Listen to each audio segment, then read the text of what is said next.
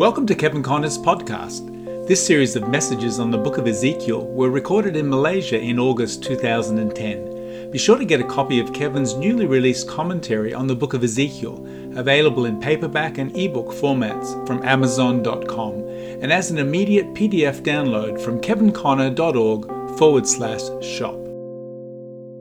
Uh, turn for this uh, uh, final session here. Uh, I've missed one session, but uh, we'll skip one for the present. Uh, let's go to page uh, pages 28 and 29.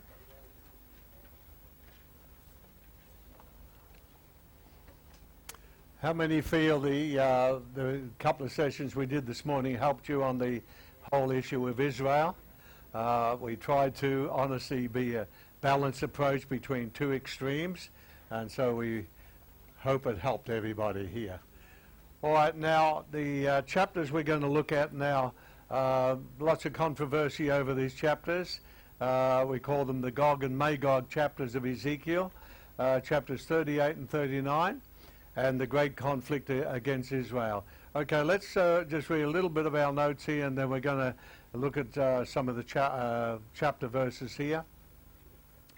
All right, there's different opinions above expositors as, the, as to the time element or the when uh, on, on these chapters here. So number one, uh, some suggest it's the Battle of Armageddon, uh, and when that takes place, if it does, Armageddon out of it.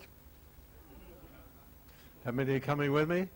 All right, so some put it there, and then uh, uh, there's other expositors say it's the final battle at the end of the thousand-year period in Revelation chapter 20. And then the third opinion is the great conflict when Israel is back in the land of Palestine, uh, the Middle East, and uh, when the people dwell uh, safe, uh, safely, question mark on that. Um, yeah, so I, I would be of opinion three. Okay, so if you want to know where I, I uh, which view I hold, I would be of the opinion three. All right, so let's go to Ezekiel chapter 38 and 39.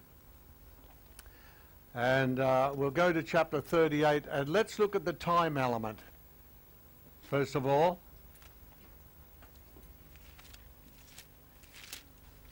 how many have been able to read the book of Ezekiel a bit through while we've been doing our sessions? Okay, so uh, let's go to Ezekiel 38. All right, so the first thing uh, I'd be looking at in, in uh, this type of thing is when, letter A, when, uh, what's the time ele- element involved? So Ezekiel 38 and these verses I've given you here give you some time element. So let's go to verse 8. Uh, and it says, After many days you will be visited in the latter years. So the latter years, so time element, the latter years. And so when you go through expressions, we'll see that in a moment. Latter years always refers to the end of the age or the end time. Then in verse 16, uh, just write off your notes here so don't be frustrated. Uh, and thou shalt come up against my people of Israel as a cloud to cover the land. It shall be in the latter days. So latter days, your time element. Uh, and then verse 17. Thus says the Lord God, Art thou he of whom I have spoken in old time by my servants the prophets of Israel, which prophesied in those days many years that I would bring thee against them? So many years, uh, uh, yeah, many years, prophesied for many years in those days that I would bring bring you. So, so you've got your time element there in verse 8 and verse 16 of the latter years. The uh, Septuagint version says, in the last of the years and uh, the Hebrew Bible Leeser uh, translation, he says in the end of years. So time element gives you that. Now, let, uh, I'll just quote some of these verses here. What I've done when you, uh, you know, these are my fixations as I've studied the Bible over so many years and gone through Strong's Concordance and other concordances over the years. This is what I've found. Hebrews chapter 1, we won't turn it unless you want to, but Hebrews chapter 1 and verse 1 uses the expression the last days. God, who at sundry times and in divers manners spake on times in times past unto the fathers by the prophets, has in these last days spoken to us by his son or in his son. So Hebrews chapter 1 tells us when the last days begin. So uh, if, if, if we follow the theory of the thousand year day uh, period, uh, a day of the Lord is a thousand years, thousand years is one day, we find that from Adam through to Jesus was approximately four days, 4,000 years. Say, God say, uh, let me ask you a bit of a trick question here, but let me catch you. It gives me a sense of joy and fulfillment. Okay? Uh, when God said to Adam, in the day that you, you die, uh, in the day that you eat, you'll surely die, did Adam die in the day he sinned? How many would say yes? Uh, spiritually, okay. Oh, you're very you sharp. Okay. All right. Those who say spiritually, he died in the 24-hour day he sinned. So in the day you sin, but it's God that's talking because God said, in the day that you sin, you will surely die. Well, Adam lived 930 years, and he left us a miserable 70. Can't talk to him about that. Moses says that. So a day on the law is a thousand years. So no man's ever lived a day. All the patriarchs died, you know, they lived 800, 900 and so many years, but they all died within the day because God's talking, in the day you sin, you'll surely die. So he died spiritually in the 24 hour day he sinned, but he died physically in the thousand year day period. Okay? And then uh, I don't want to get sidetracked onto that, but just give you that there is something there without setting dates that uh, God told Israel to take the lamb, Passover lamb, and keep the lamb for four days. And I wonder if any Israel, I thought, I wonder why God wants us to take the lamb on the tenth day and keep it for four days and kill it on the evening of the fourth day. Well, in the bigger picture, God often got people in the Old Testament to do typically what He Himself was going to fulfill actually. So it's like uh, illustration of this, uh, like Abraham, as we've seen, is the father, and he had an only begotten son, Isaac. There's only two only begotten sons, Isaac of the Old Testament and Jesus of the New Testament. And it's like God said to Abraham, Abraham, you're a father, I'm a father. You have an only begotten son, Isaac, I have an only begotten son, Jesus. I want you to do typically with your only begotten son what I'm going to do actually with my only begotten son. So God often got people in the Old Testament to do that. So when it came to the Passover lamb, it's like God said, okay, I want you to take the lamb, the Passover lamb, keep it for four days. After you keep the lamb for four days, make sure it's a male, because by one man sinned into the world, all the women said hallelujah. I would have said take a female by one woman sin into the world, uh, but got to keep friends with everybody. Uh, and I wonder if any Israelite thought, I wonder why God wants us to keep this lamb for four days. But in the bigger picture, God kept his lamb. When, when Adam and Eve sinned, God set aside his lamb, the lamb slain from the foundation of the world, set aside. And four days later, 4,000 years, a day of the Lord is a thousand years, four days later, John the Baptist said, Behold the Lamb of God. 4,000 years. So a day of the Lord is a thousand years. So without setting dates or anything like that. All right, so Joel chapter 2. Uh, just look at your, your scriptures there. You needn't read them, I'll just say when we need to. Uh, in the last days, I'm going to pour out my spirit on all flesh. The last days began with the first coming of Jesus. Uh, and Joel 2, in the last days, I'm going to pour out my spirit on all flesh. Peter quoted in Acts chapter 2, verse 17, in the last days is what Joel the prophet said. Uh, Isaiah chapter 2, I'm talking to a very intelligent bunch of people who know the scriptures. This is, this is sickening, uh, really. I get a bit of a laugh over here, nothing from over here. Okay. All right, so uh, Isaiah chapter 2, in the last days, the mountain of the Lord's house will be established in the top of the mountain. Second Peter chapter 3, the last days, perilous times are going to come, uh, and scoffers are going to come. Wait for some of you people eat here. I'd put you in the scoffers. You scoff down your food. Okay, uh, and then Timothy. So right through you find this expression, the last days, the latter days, in the last days. So uh, as far as the time element is concerned, uh, it's, uh, I believe it's in the last days and the days that probably you and I are living in without being dogmatic. Then you'll notice uh, that it says this conflict is at least seven years before the coming, the second coming of Christ, as it would appear in chapter uh, 39. Let, us go to 39. Keep your Bible open to uh, Zechariah, I mean, uh, Ezekiel, sorry, Ezekiel 38 and 39. These are the Gog and Magog cha- chapters here. So we'll just take it gently. Uh, in uh, chapter 39, and it says in verse uh, 8 and 9, uh, Behold, it is come and it is done, says the Lord God. This is the day whereof I have spoken. that they that dwell in the cities of Israel shall go forth and shall set on fire and burn the weapons, whatever modern day weapons they could be referring to, both the shields and the bucklers, the bows and the arrows and the hand staves, spears, and they shall burn them with fire seven years.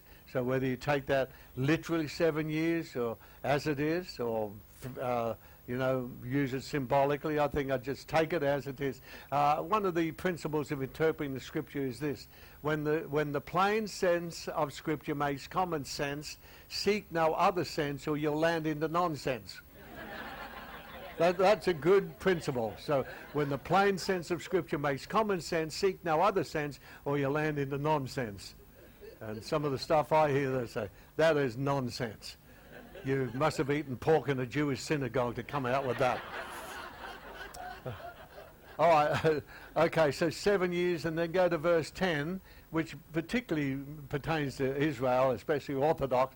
So, they, uh, so that they shall take no wood out of the field, neither cut down any uh, out of the forest, for they shall burn the weapons with fire, and they shall spoil those that spoil them, and rob those that rob them, saith the Lord. And then, uh, uh, oh, yeah, seven years, but I was looking for some. Oh yeah, go go down to. I thought I'd put it there. Oh, it is there. It's, it's on my notes. Read your notes, Kevin. So burn the weapons over a period of seven years. So if, if we take that literally in the latter days, must be before Christ comes. And then uh, the next asterisk I've got there is cleansing the land of the dead for seven months, which was uh, typical Israel. So let's go to verse uh, 11. And it shall uh, come to pass in that day that I will give unto Gog uh, a place there of graves in Israel, the valley of the passengers on the east of the sea, and it, sh- and it shall stop the noses. Uh, must be pretty stinking. Uh, there they shall bury Gog and all his multitude, and they shall call it the valley of Hamon-gog, and seven months shall the house of Israel be burying of them that they may cleanse the land. And you see that reflects back to Leviticus that uh, uh, if anybody died or they found a dead bone, it would defile the land, and so they'd have to cleanse it. Same in verse 14, the last part there. To cleanse it after the end of seven months, they shall uh, search. And the passengers that pass through the land, when the, any seeth a man's bone, then they shall set up a sign by it till the buriers have buried. So cleansing the land and uh, dead bones of the dead body people became defiled.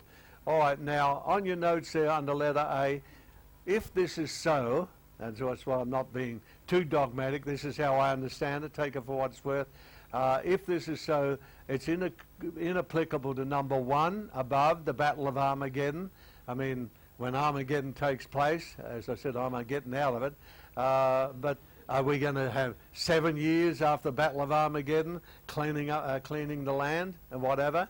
And then number two, at the end of the thousand year, what I call a Christian millennium, which is an excellent book there on it. Uh, uh, are we going to be doing that, you know, when we go into eternity? Uh, not for me. So, so by process of elimination, it looks like it applies to number three, the great conflict when Israel is back in the land of Palestine, the Middle East, and when people dwell safely, question mark on that. All right, so that uh, that's covering letter A. All right, now under letter B, who? So when is the time element, and B is who the nations involved. All right, now I want you to listen carefully to this because I've been amazed. I've been trying to gather material uh, on this over the years, and uh, it'll be coming up soon. Uh, no, not that one. No, not that one. Not that one. Not that one. Uh, okay, just just hold that a moment for the. Um, Mm. Go to the next one for a moment, just see. And I'll go to the next one a moment. I'll go to the next one. Uh, just, uh, just, just hold that a moment. Now, Um, oh, we may have to switch back and forth just for sheer delight. Can you see all over there? Are, are you having fun this morning? Are you- is it fun learning the scripture? So, wow, the Word of God. Okay, now let's go to chapter 38 and bear with me as I read a few verses because we're going to do some interpretation. I've spelled it out pretty much for your feeble minds here. okay. Um, all right, so let's go from verse 1, and I'll go to New King James here. Now the word of the Lord came to me, saying, Son of man, set your face against Gog of the land of Magog. We'll, we'll, we'll read a bit first. The prince of Rosh, Meshach, and Tubal, and uh, prophesy against him, not to him, against him. And say, Thus saith the Lord God, Behold, I am against you, O Gog, prince of Rosh, Meshach, and Tubal, and I will turn you around, put hooks in your jaws, and lead you out uh, with all your army, horses and horsemen, all splendidly clothed, a great company with bucklers and shields, all of them handling swords. Persia, Ethiopia, and Libya are with them, all of them with shield and helmet. Gomer and all its troops, the house of Togarmah from the far north, and all its troops.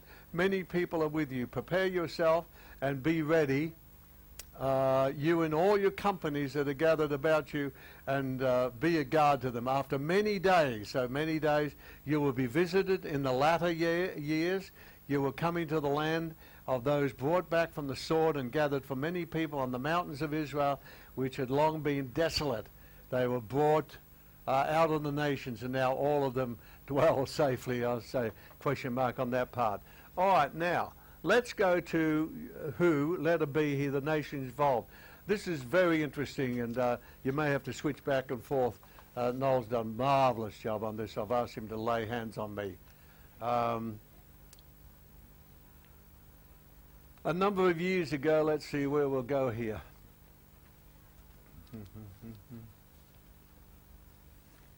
A number of years ago, uh, it's, it's on, on the thing here, but I'm going to hold up in a, ma- uh, a Christian magazine that I got years ago. It's got Arden, uh, Revival Days numbered, and it was September 1950. I have a picture of a stamp. oh, it, it's up there, but I just want to show you the original thing. So, laughing with me, not at me, okay?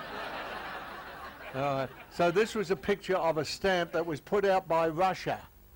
And on the stamp you've got four horsemen, because you see it says here uh, through the scriptures that you'll come like a cloud to cover the land.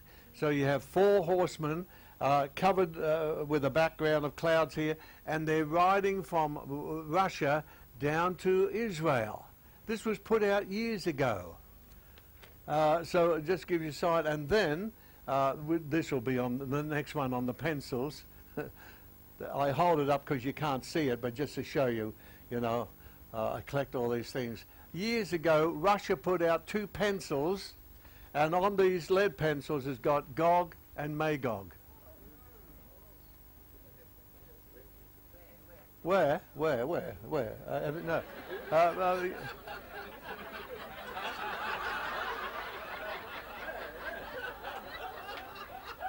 it's your fault. Yeah. Praise God for a scapegoat, you know.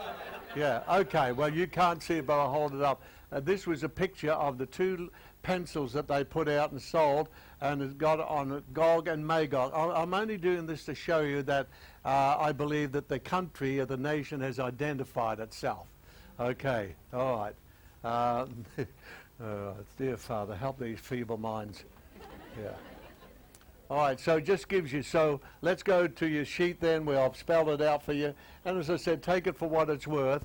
So Gog, uh, uh, the, refer to the lead pencil which I've done, and the land of Magog. Gog is the name, and the word Gog simply means prince. You've got it on your notes there. Prince or the chief prince. And Magog simply means the land of Gog.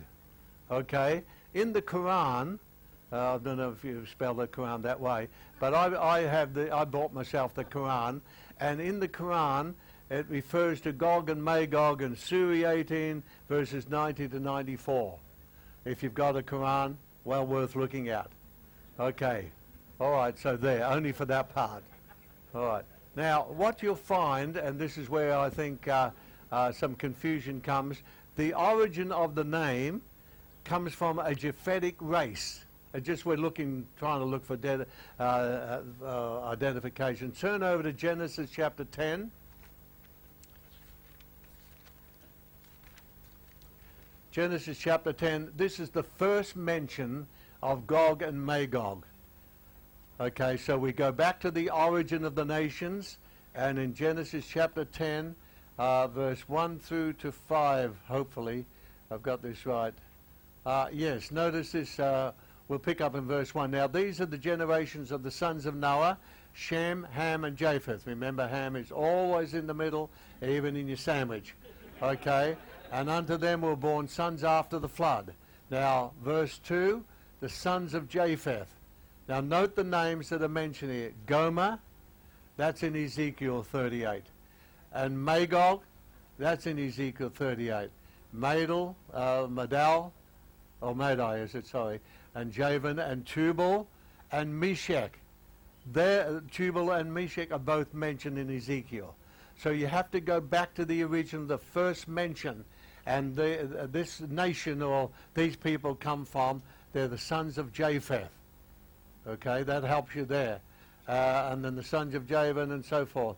By these were the isles of the Gentiles divided in their lands, every one after his tongue, after their families in their nations. Then in verse 6, we won't read that, but the sons of Ham.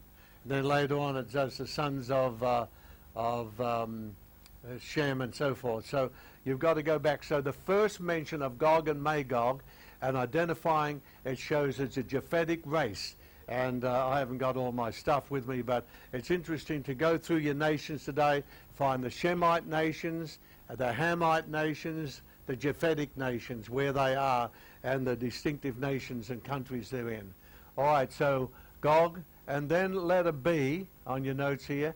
It's also used of, the, of a confederacy of nations that comes against Israel. That's what we're looking at in Ezekiel 38 and 39. And then I'd like you to go uh, to the book of Revelation, and this is the final mention of Gog and Magog. Uh, and as I've got in the notes here, it's used as a representative name for the wicked dead under Satan and his host. So Revelation chapter 20. So the first thing I did in trying to study this out and sort this out was, okay, let me go through the concordance and see Gog and Magog. So the origin is a Japhetic race from uh, uh, one of the sons of Noah, and then it's used of a confederacy of nations that are mentioned in Ezekiel 38 and 39, and it's also used as a representative name for the wicked dead. So listen to Revelation 20 and verses 11 through to 15. Uh, and I saw a great white throne, and him who sat on it, whose face the earth and the heaven fled away, and there is found no place for them. And I saw the dead, uh, small and great. Is, is that the reference I want? Standing before God, books were open, another book was open. Uh, have I got the right reference there?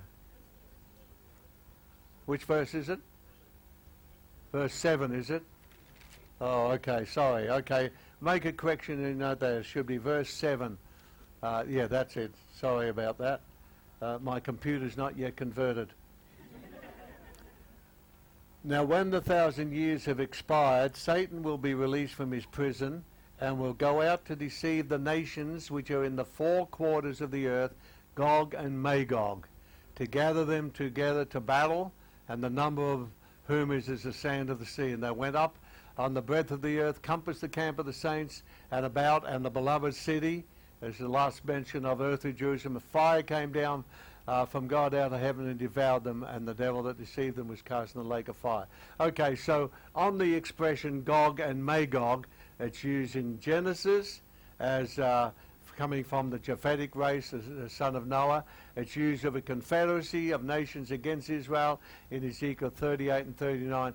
And then at letter C, I believe it's used as a representative name for the wicked dead under Satan and his host. So Gog simply means the prince or the chief prince, And on the evil side, Satan is the chief prince, is the prince of the darkness of this world.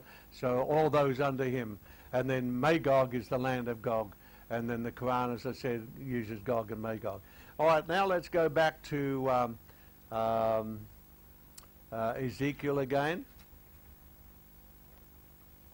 And then I've put here a list of the nations, as I can understand. I've done a lot of research on this. Uh, in uh, Ezekiel, where are we?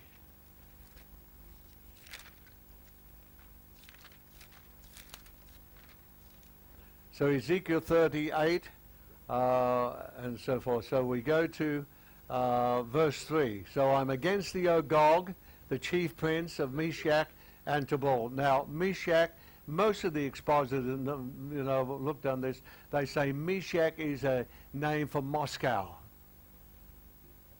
And you'll notice in Genesis 10 we've read that Magog, Tubal, and Meshach of the Japhetic, same time span as Israel. So uh, Moscow, they say Meshach is Moscow. And then T- uh, Tubal uh, is referred to as Tobolsk, Siberia. How many have been to Siberia? I was there for a conference uh, two or three years back uh, in Moscow and in Sib- Siberia. And then uh, the, the, these next ones are a little bit simpler. Persia, which is Iran, modern day Persia, like Iraq and Babylon. And then uh, some of them say Russia and Iran, the Muslim populations there. And then the next one is pretty clear Ethiopia. These nations are still with us. Ethiopia is of the line of Ham, Cush, and referred to in Genesis chapter 10, 6 to 20. And then Libya, uh, or Put, or Put, uh, referred to in Ezekiel, whatever, Phut, if you like. Anyway, one of those guys. If I had a name like that, I'd change it to Kevin. Okay. All right. And, and then number seven, the, so it just seems there's a confederation of nations that's going to be with Moscow or Russia on, on these things. And uh, it's very interesting that so many well, probably getting into thousands of Jews have left Russia to go back to the Middle East. Uh, for whatever reason, some preachers are paying for their fares, everything like that. It's cheaper, so forth.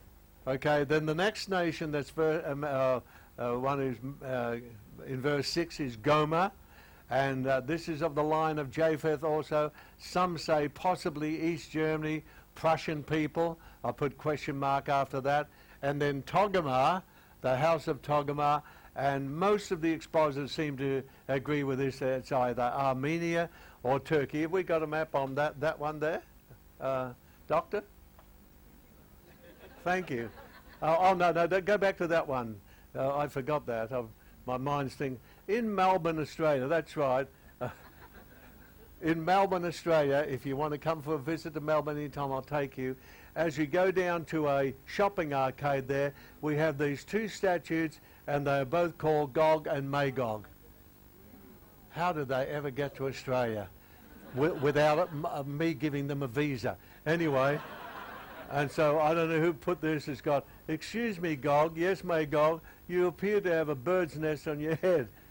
And then it had a swear word uh, on the O. I said, I don't want that. That's not me. Okay, so interesting that these two statues been in Melbourne for years in the arcade. You can walk down the arcade. It was about 2 o'clock this was taken. Uh, Gog and Magog. So just helps you on identification. That's, a, that's all I did that for, like this stamp and these pencils. All right, so uh, Togarmah, back to our notes here. Armenia and Turkey, or the Turkomans, uh, most of them say.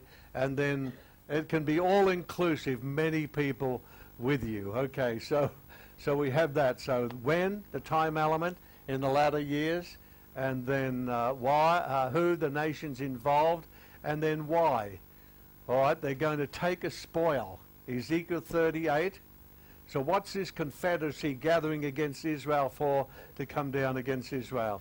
Okay, Ezekiel 38 verse 16 says, And you shall come from your place out of the north part. So notice the significance there uh, north parts. And uh, over the years, you know, indulging in a little bit of this, the north parts, uh, you think of uh, where do the czars come from? Yeah, Russia. So ne- think of Nebuchadnezzar, and Belshazzar and all the czars. Uh, uh, the north, see? And see, Babylon was in the north, Iran's in the north, and Russia's in the north, so north parts gives you a bit of a clue. Uh, there are many people with them, all of them riding upon horses, a great company and mighty army, and thou shalt come up against my people Israel as a cloud to cover the land. Now, you just re- re- just glance again at that. There's the cloud, and uh, they still say, even after all these years, you ask the uh, those who were involved in the second, uh, first world, second world war, were Germany and so forth. Russia still has the greatest cavalry in the world. All riding on horses, and the first one here has a red flag as they ride down there. So there's, a, I'm sure there's a lot of significance in those things. All right, so uh, what does it say? Uh, as a cloud to cover the land shall be in the latter days, and so forth. All right, now the verse I'm after is 16b.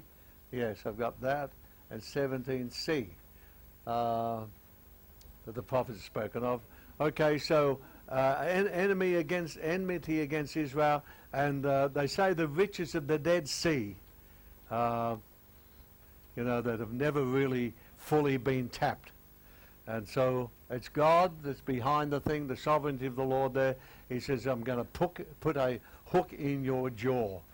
Boy, uh, so as we, we talked about last night, God is over the nations. All right, letter D, next page here. Where from? All right, we've already referred to that.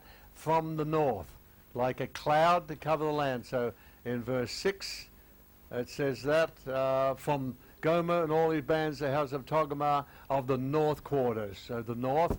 Then in verse 15, we've already read that, the north parts.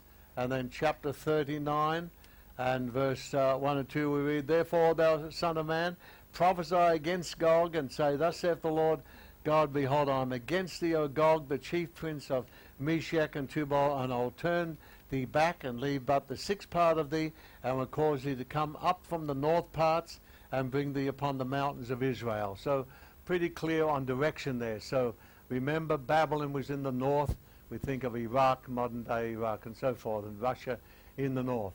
All right, now what? Letter E.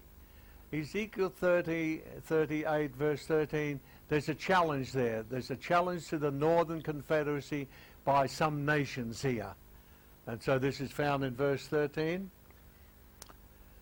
Uh, let's go to uh, let's go to verse 10 or verse 9 to lead into it. Thou shalt ascend and come like a storm. You will be like a cloud to cover the land. You and all your bands and many people with you. So it can be include a lot of other people.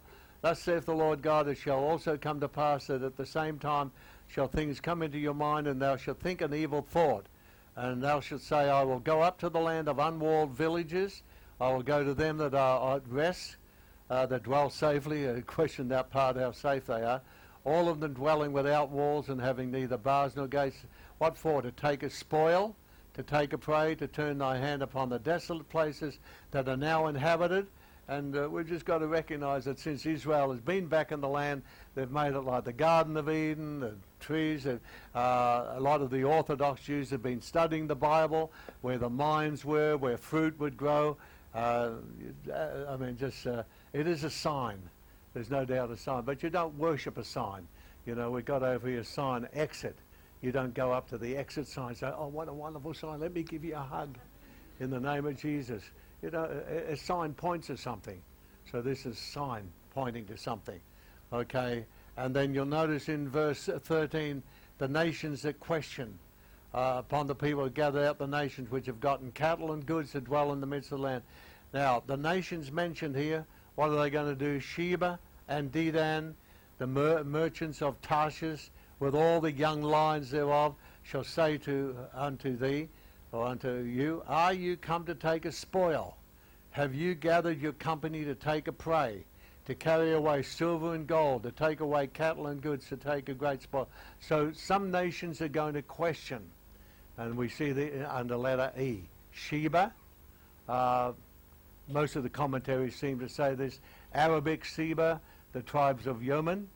Uh, Dedan, uh, suggested northwest Arabia, Saudi Arabia and Yemen.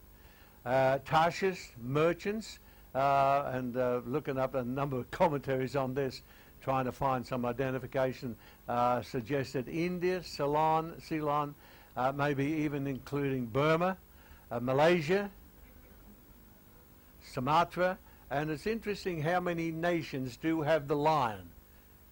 You know, the British and Singapore, and uh, what do you have here? Do you have a tiger? Oh dear, they're both they're both bad, aren't they? Uh, and then uh, number four here, the young lions. Think of the nations that used the symbol of the lion, particularly in the uh, days when the British Commonwealth, uh, where the sun never set. So only time's going to tell, but these are some of the identifications I found here. Now, let's go to letter F here. And uh, we want to look at the great shaking. And we'll find this in uh, chapter 38 and verses 18 to 23. And it shall come to pass at the same time when God comes against the land of Israel, says the Lord God. And you see, by process of elimination, we say, okay, have these chapters ever happened? If they have, who were the nations that came? Were all these nations listed there? Or is what's happening in the whole Middle East uh, agitation today preparing for that? I personally, on that side, that I think the whole agitation the Middle East and the surrounding nations, uh, I think God's after Israel. He wants to pour out His Spirit on them, get their eyes open. But I think the Middle East is going to be real hot potato uh, before we're through here. Okay, so where I was up to verse 18. Uh, that my fury will show in my face, for in my jealousy and in the fire of my wrath I have spoken. Surely in that day there shall be a great earthquake in the land of Israel, so that the fish of the sea, the birds of the heaven, the beasts of the field, all creeping, uh, and all men who, where are we? All creeping things. That's right. They creep on the earth, and all men who are on the face of the earth shall shake at my presence. The mountains shall be thrown down, the steep places shall fall. All these are the effects of earthquakes, which are increasing everywhere uh, and every wall shall fall to the ground. I will call uh, for a sword against Gog throughout all my mountains, says the Lord God. Every man's sword will be against his brother, and I will bring him to judgment with pestilence and bloodshed. I will rain down on him, on his troops, and on the many peoples who are with him, flooding rain, great hailstones, fire and brimstone. Some some expositors actually say this is referring to uh, sort of uh, some uh, atomic a catastrophe that's going to happen. Uh, it ends up in verse uh, 23 Thus I will magnify myself and sanctify myself, and I will be known in the eyes of many nations. Then they shall know that I am the Lord. So, a b- big shaking. So, verse 19, 20, the shaking, and shake at my presence, a great earthquake. And then verse 21, the sword. I'll call for a sword. Um, and then what you've got on your notes there, rain, hailstones, fire and brimstone, just uh, it's a language of Sodom and Gomorrah, whatever that may be. Amplified Old Testament says a great earthquake and cosmic catastrophe. You might like to just to um, add this. I put down that in the in the scripture there are seven things that are going to be shaken. Let me just uh, uh, say them out to you. You might like just to put on on your notes. The great shaking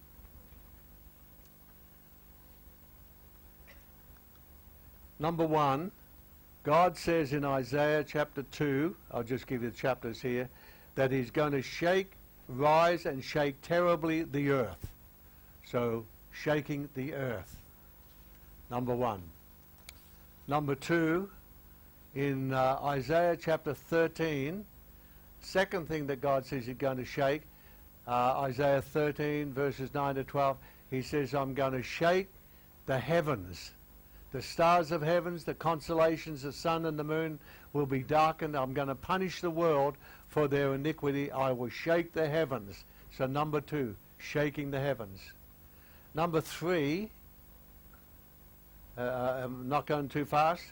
Number three, the next thing God said he would shake, he would shake the powers of the heavens. And the Greek word for power there is dunamos, dunamis, or the forces of heaven. Uh, the Strong's Concordance says uh, uh, specifically a miraculous power uh, by implication, implication, a miracle itself, uh, dunamai is going to shake the powers of the heavens. And this is found in Matthew chapter 24 when Jesus speaks of it. Matthew 24 verses 29 to 31. So shaking the powers of heaven. Um, and I suggest here that the powers of the heavens not only going to shake the heavens, but the powers of the heaven has to do with principalities and powers in heavenly places, because heavenly places Satan's kingdom. So war in heaven, Revelation 12 talks about. So shaking the heavens.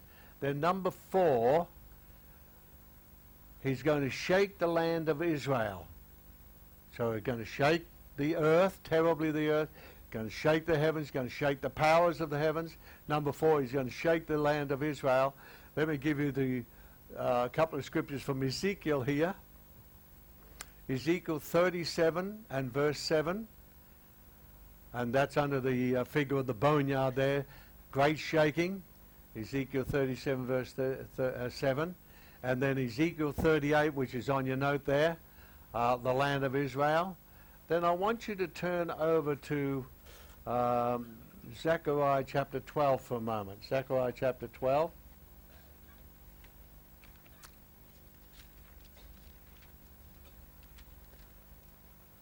And uh, we referred to this be- before, but Zechariah chapter 12, and uh, just put down verses 1 through to 4 for the moment.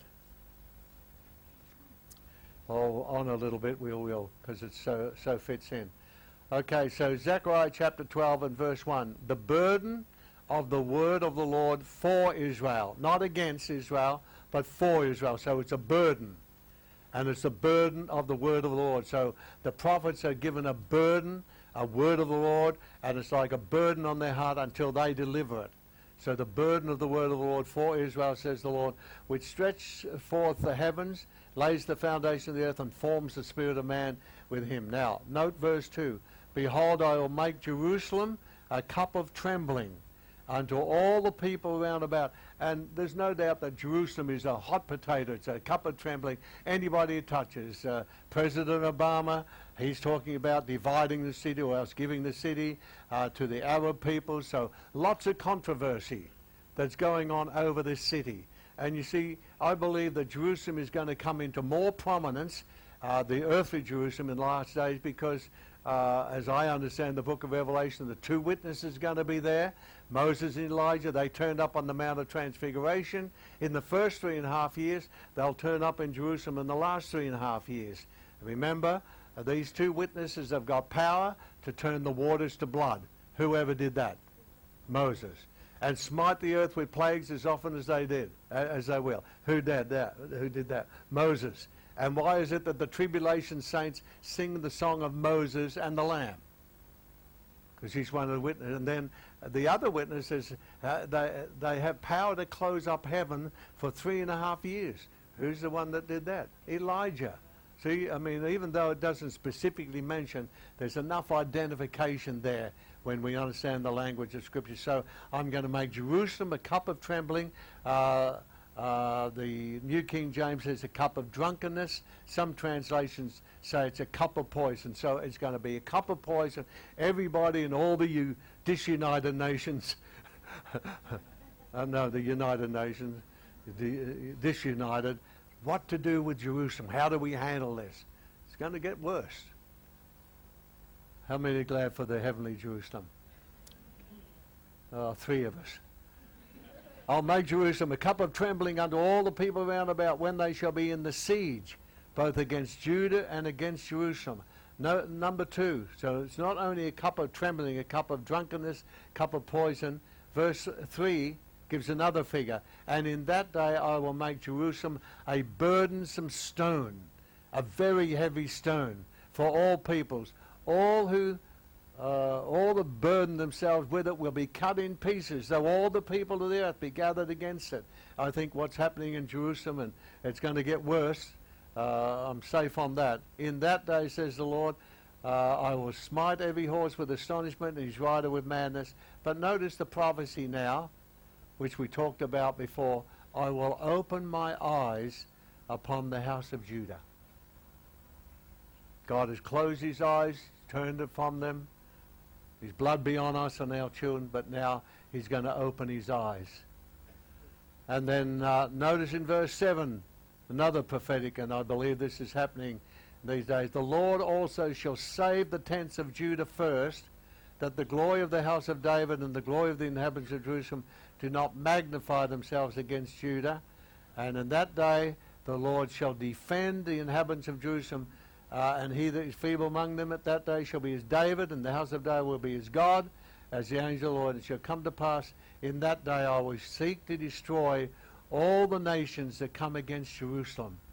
So I think we're in for troublesome times there, but God visiting the, the, the, the people of Israel, opening his eyes. So going to shake everything that can be shaken.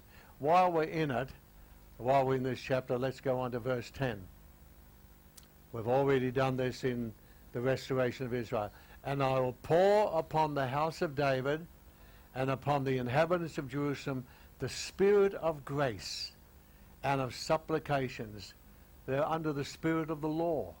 But now the spirit of grace, there's an outpouring of the spirit. And what's going to be their response?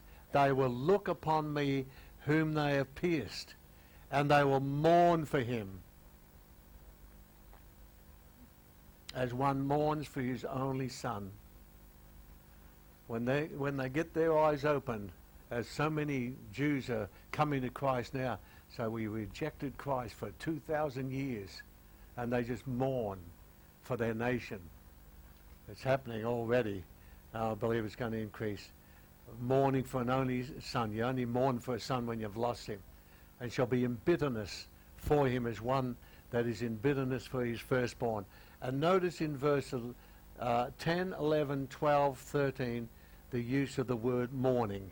In that day there shall be a great mourning in Jerusalem, as the mourning of Hadad Rimmon in the valley of Megiddon, and the land shall mourn, every family apart, the family of the house of David apart, the royal house, and their wives apart, the family of the house of Nathan, the prophetical house, their wives apart, the family of the house of Levi, the priestly, and their wives. And uh, they say that some of them that they're already training priests. Now we don't believe it or endorse it. They say this is what's going on. That they have the red heifer over there preparing some sons of Levi uh, for the sacrifice in due time. So lots of things happening there, and I'm glad God's on the throne, aren't you? All right, so I said all that to say that God is going to shake the land of Israel, going to be a great shaking. Number five, the fifth thing that God says he's going to shake is he's going to shake the sea. Luke 21 and verse 25. You think what's happening with the tsunamis that are increasing? Earthquakes are increasing, tsunamis are increasing. There's just no end. And uh, what is a tsunami? It's a Japanese word, but an earthquake that's under the ocean that creates tidal waves and all this. Tidal waves, oceans shaking the sea. And you think uh, under, the, under in the book of Revelation when the trumpets sound and the, uh, the, the bowls of wrath, they touch the sea, the rivers of water, ships, sea give up their dead. There's just, you know, God is just shaking.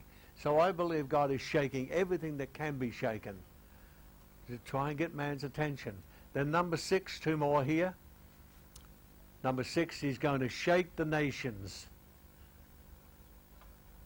Isaiah says that the nations are like a drop in the bucket and as the dust on the scale. So all nations are being shaken today. Um, why don't you turn to uh, Jeremiah chapter 25? How many are finding that the prophets is more in the prophets than we realize? Go to Jeremiah chapter 25. And I believe this is happening in the whole thing today with the whole economic shake-up and the climate change and all these things they're talking about. Go to Jeremiah 25 and verse 15. And it says, Thus says the Lord God of Israel to me, Take this wine cup, wine cup of fury from my hand, and cause all the nations to whom I send you to drink it. And they will drink and stagger and go mad because of the sword that I will send among them. Then I took the cup from the Lord's hand and made all the nations drink to whom the Lord had sent me. Jerusalem starts with Jerusalem and the cities of Judah. Kings and princes make them a desolation. Pharaoh, king of Egypt. Uh, Uh, ju- just go through some of the nations that we talked about last night a bit. Pharaoh, king of Egypt. Verse 20. All the mixed multitude, all the kings of the land of Uz, all the kings of the land of the Philistines, namely Ashkelon, Gaza, Ekron. Uh, think of Gaza, the remnant of Ashdod, Edom, Moab, the people of Ammon. We looked at that last night. All the kings of Tyre, that's mentioned by Ezekiel. All the kings of Sidon, that's there. Kings of the coastlands, Dedan, Tema, Buz, all those in the Father's court, all the kings of, uh, of Arabia. Think of the whole, you know, Saudi Arabia and so forth.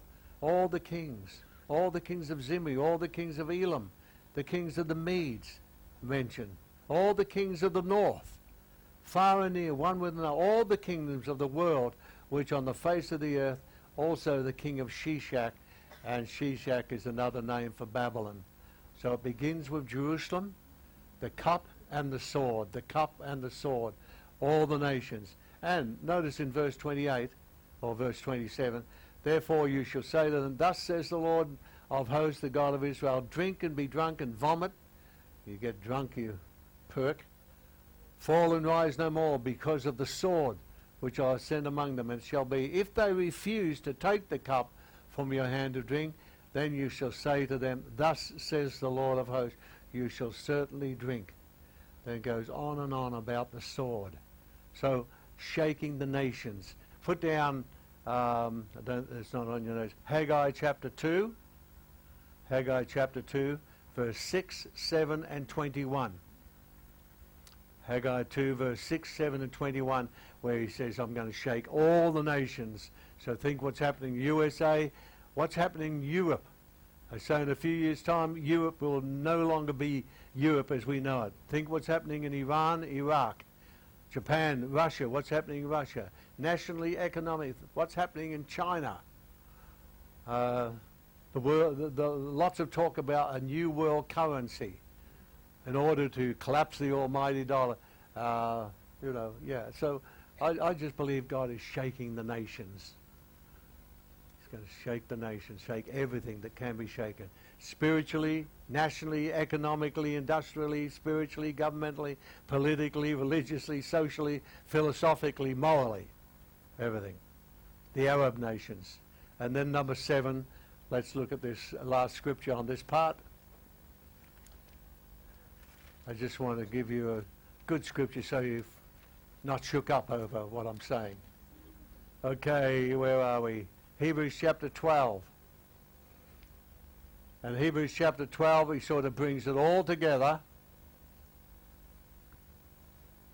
In fact, I really need to um, go to Hebrews chapter 2, first of all, I think it is. And then we'll go to Hebrews 12. Yeah, Hebrews chapter 2. Everybody still breathing? All right, listen to Hebrews 2 and verse 3.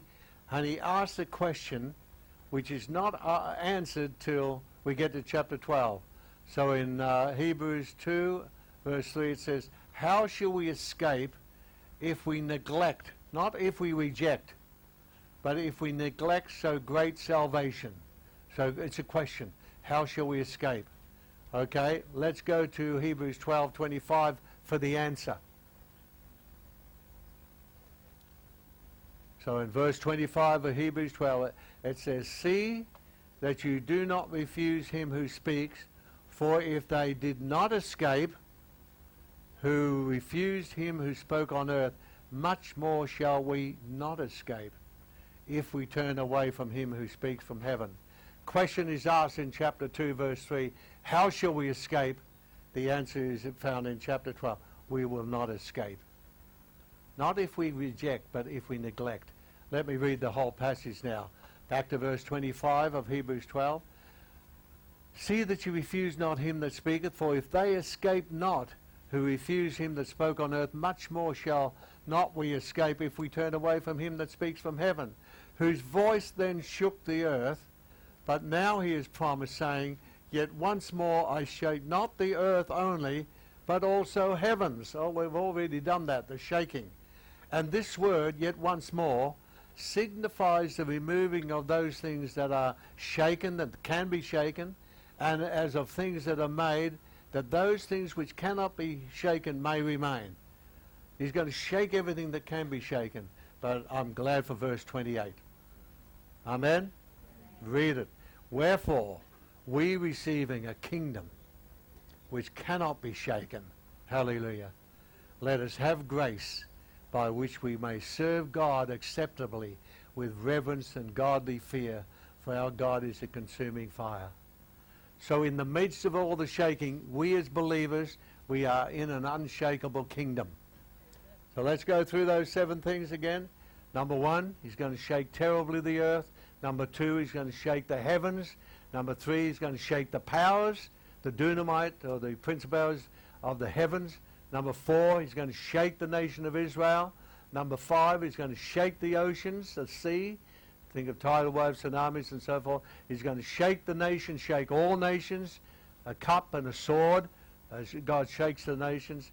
And the number seven, he's going to shake, and shake everything that can be shaken. But we belong to a kingdom that can never be shaken. That is worth a little hallelujah. Amen. Unshakable kingdom. All right, just for a few more moments, let's go back to uh, Ezekiel again. So under letter G, letter G, I'm not sure that I need, no, I don't need to sort of repeat that. Go back to uh, uh, Ezekiel. Okay, uh, under letter G, I don't need to mention that again. We've already looked at those verses. Seven years, if we take that uh, literally, burning the weapons of war. Seven months cleansing the land because of the stench of the dead. And then uh, under letter H, let's go to Ezekiel 39. And I've called this a counterfeit communion. So in Ezekiel 39 and verse 17, it says here, and as for you, and uh, yeah, as for you, son of man, thus says the Lord God, speak to every sort of bird and to every beast of the field, assemble yourselves and come, gather together from all sides to my sacrificial meal, which I am sacrificing for you, a great sacrificial meal on the mountains of Israel, that you may eat flesh and drink blood. So except you eat my flesh, drink my blood. This is like a counterfeit communion. You shall eat the flesh of the mighty, drink the blood of the princes of the earth, of rams, lambs, goats, uh, bulls, symbolic also. Uh, all of them fatlings of Bashan. You shall eat fat till you are full, drink blood till you're drunk. At my sacrificial meal, which I'm sacrificing, you shall be filled at my table. So it's, it's like a counterfeit communion. Horses and riders, mighty men, all the men of war. Okay, that's the picture we have. So my sacrifice, my table. And then letter I as we finish here. Uh, the chapter ends up with an outpouring of the Holy Spirit. Revival and outpouring of the Holy Spirit on Israel. So relates to the message we did before, restoration of Israel. I believe it consummates in an outpouring of the Spirit. Let's go to Ezekiel 39 as we wrap up here. Uh, just glance over there, uh, verse 21. I'll set my glory among the heathen, all the heathen shall see my judgment. So, this is my understanding that when God visits the nation of Israel and pours out his Spirit, uh, steps in in the midst of all the catastrophe of this, uh, uh, this invasion, of this confederation, uh, of the different nations mentioned there, God will pour out his Spirit. Nations will say, "Eh, Israel does belong to God. God will bring them to himself. So in verse uh, 22, so the house of Israel shall know that I am the Lord their God from that day and forward. And the heathen shall know that the house of Israel went into captivity for their iniquity, because they transpa- uh, against me. Therefore I hid my face. See, Zechariah says, I'm going to open my face on them, hid my face from them, gave them into the hand of their enemies, so, so fell they all by the sword. According to their uncleanness and their transgressions I've done, I hid my face from them. But now I will bring again the captivity of Jacob, have mercy upon the whole house of Israel. And you can just read on and on. Uh, verse 29 Neither will I hide my face any more from them, for I have poured out my spirit, the spirit of grace and supplication. They will mourn. I have poured out my spirit upon the house of Israel, says the Lord God. Now, did that all happen at Pentecost in measure? But then the nation was scattered, the temple was destroyed, and they've never had a temple since. In the last number of years, God's been bringing a remnant back to Israel, the, na- the land there, hot, hot potato, and the worst is yet to come. But I'm glad we're in a kingdom that can never be shaken. Everybody said Amen. So just read the rest of those chapters. I think I've brainwashed you enough this morning. Zechariah 12, 13. Uh, Zechariah 13 says, uh, They'll say to me, What are these wounds in your hands? And he says, These are the wounds I received in the house of my friends. So as we finish here, the nations understand why. Uh, we end up saying, May we be like the men of Issachar who had understandings of the times to know what Israel ought to do. And we must watch and pray. Here endeth the third lesson. We hope you've enjoyed today's teaching. Visit kevinconnor.org for more information.